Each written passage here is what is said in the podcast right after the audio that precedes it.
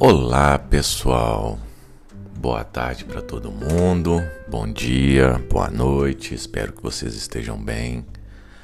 É, o assunto de hoje é um assunto um pouco diferente porque ele trata exatamente da diferença. É, o que me motivou a fazer o episódio de hoje foi um evento que aconteceu sobre questões relacionadas à nossa... a nossa bolha. Quando a gente vive numa bolha, a gente fica limitado, né? Então, tem até uma frase, né? Viver numa bolha é viver muito limitado. Com frequência, revisite o seu modo de viver e veja se não está vivendo do mesmo modo que as pessoas ao seu redor.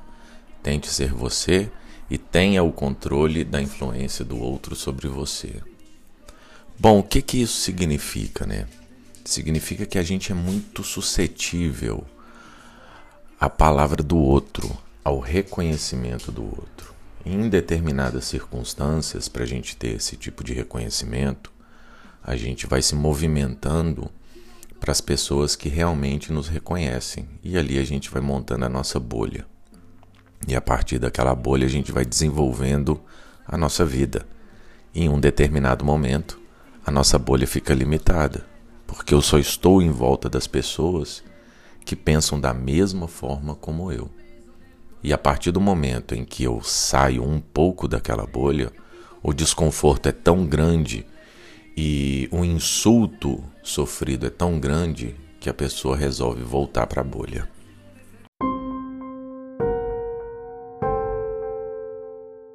Vou contar uma história verídica que aconteceu comigo. Eu era professor é, numa instituição e em um determinado momento eu comecei a falar sobre o homossexualismo e naquela época eu era um imbecil, um retardado mental, uma pessoa sem informação, porque eu acreditava que aquilo ali era errado. E era errado por questões religiosas, por questões morais, entre aspas esse morais, por favor. E, por incrível que pareça, logo depois da, dessa aula eu entrei dentro do carro e fui dirigindo até a minha casa com uma sensação de vergonha, porque eu achei que eu tivesse extrapolado um pouco os limites.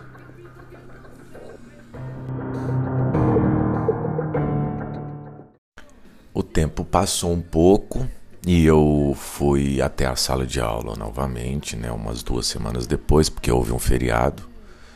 E falei com os alunos que eu não tinha nada que me meter naquilo, pedi desculpas. Mas isso não bastou, porque eu feri muita gente ali. Eu machuquei muita gente por ignorância. Ignorância. Por não saber o que eu estava falando. Por ser limitado, por estar apenas dentro da minha bolha, e não identificar que fora dela existem outras pessoas, existem outros mundos. E esses mundos não são nem melhores e nem piores que o meu. São outros mundos.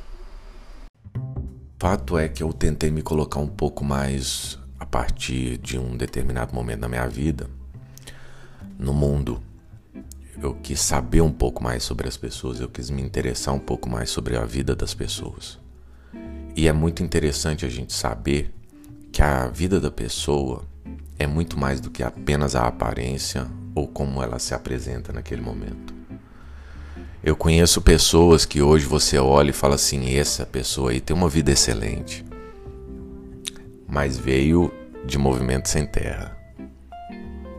Eu conheço outras pessoas que não tiveram oportunidade de estudar num tempo que a gente julga que é o necessário, né, que é aquele período até os dezessete, dezoito anos, quando a gente entra na faculdade, e que chega agora aos trinta, quarenta, cinquenta e começa a fazer a universidade.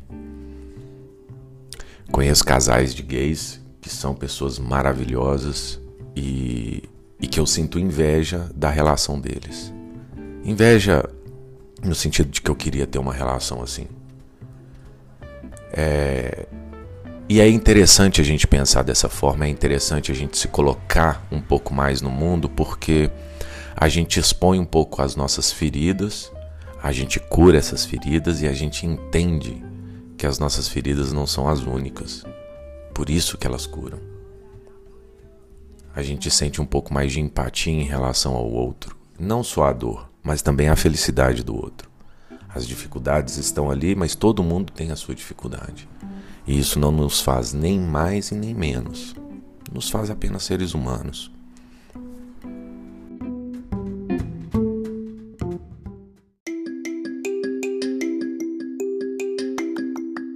Então, eu não vou deixar nenhuma reflexão, eu vou deixar uma, um pedido para vocês. Saiam, saiam da bolha, conversem com as pessoas, estudem sobre coisas que vocês têm preconceito, porque o preconceito nada mais é do que um pré-conceito. E a gente, a partir do momento que a gente entende o conceito, ele deixa de ser pré. E a gente começa a entender por que que a nossa vida é rodeada de tantas discriminações e tantas diferenças.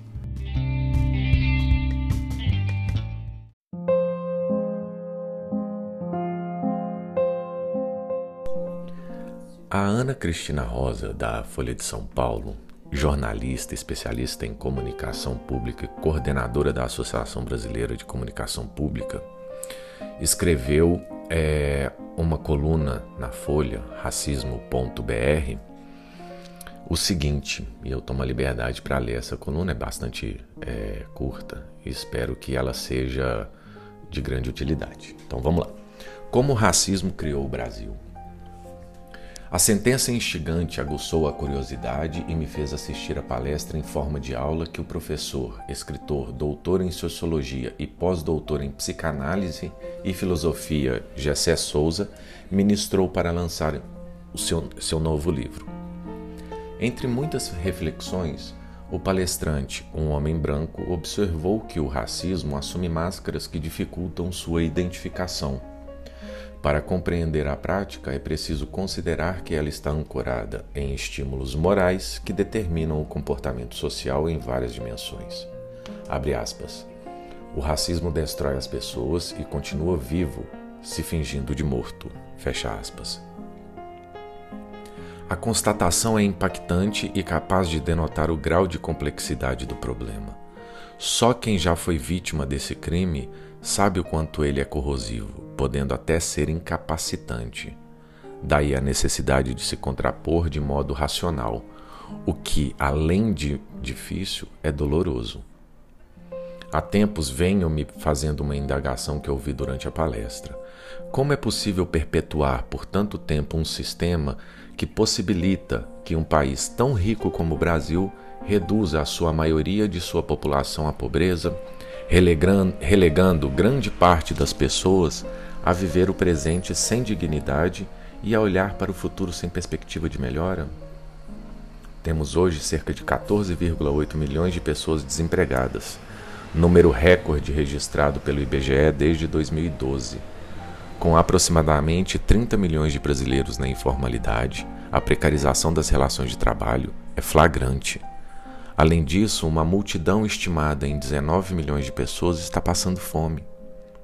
É uma realidade perturbadora e injusta, coisa que extrapola a fronteira da temática racial, visto que, embora a maioria dos pobres brasileiros seja composta por pessoas negras, nem todo brasileiro pobre é negro. Mas tudo tem a ver com ela. Afinal, sendo o racismo uma forma de dominação e de opressão, o fator socioeconômico é relevante para a manutenção dessa prática odiosa que se instalou há séculos na sociedade. Fica aí a reflexão, galera.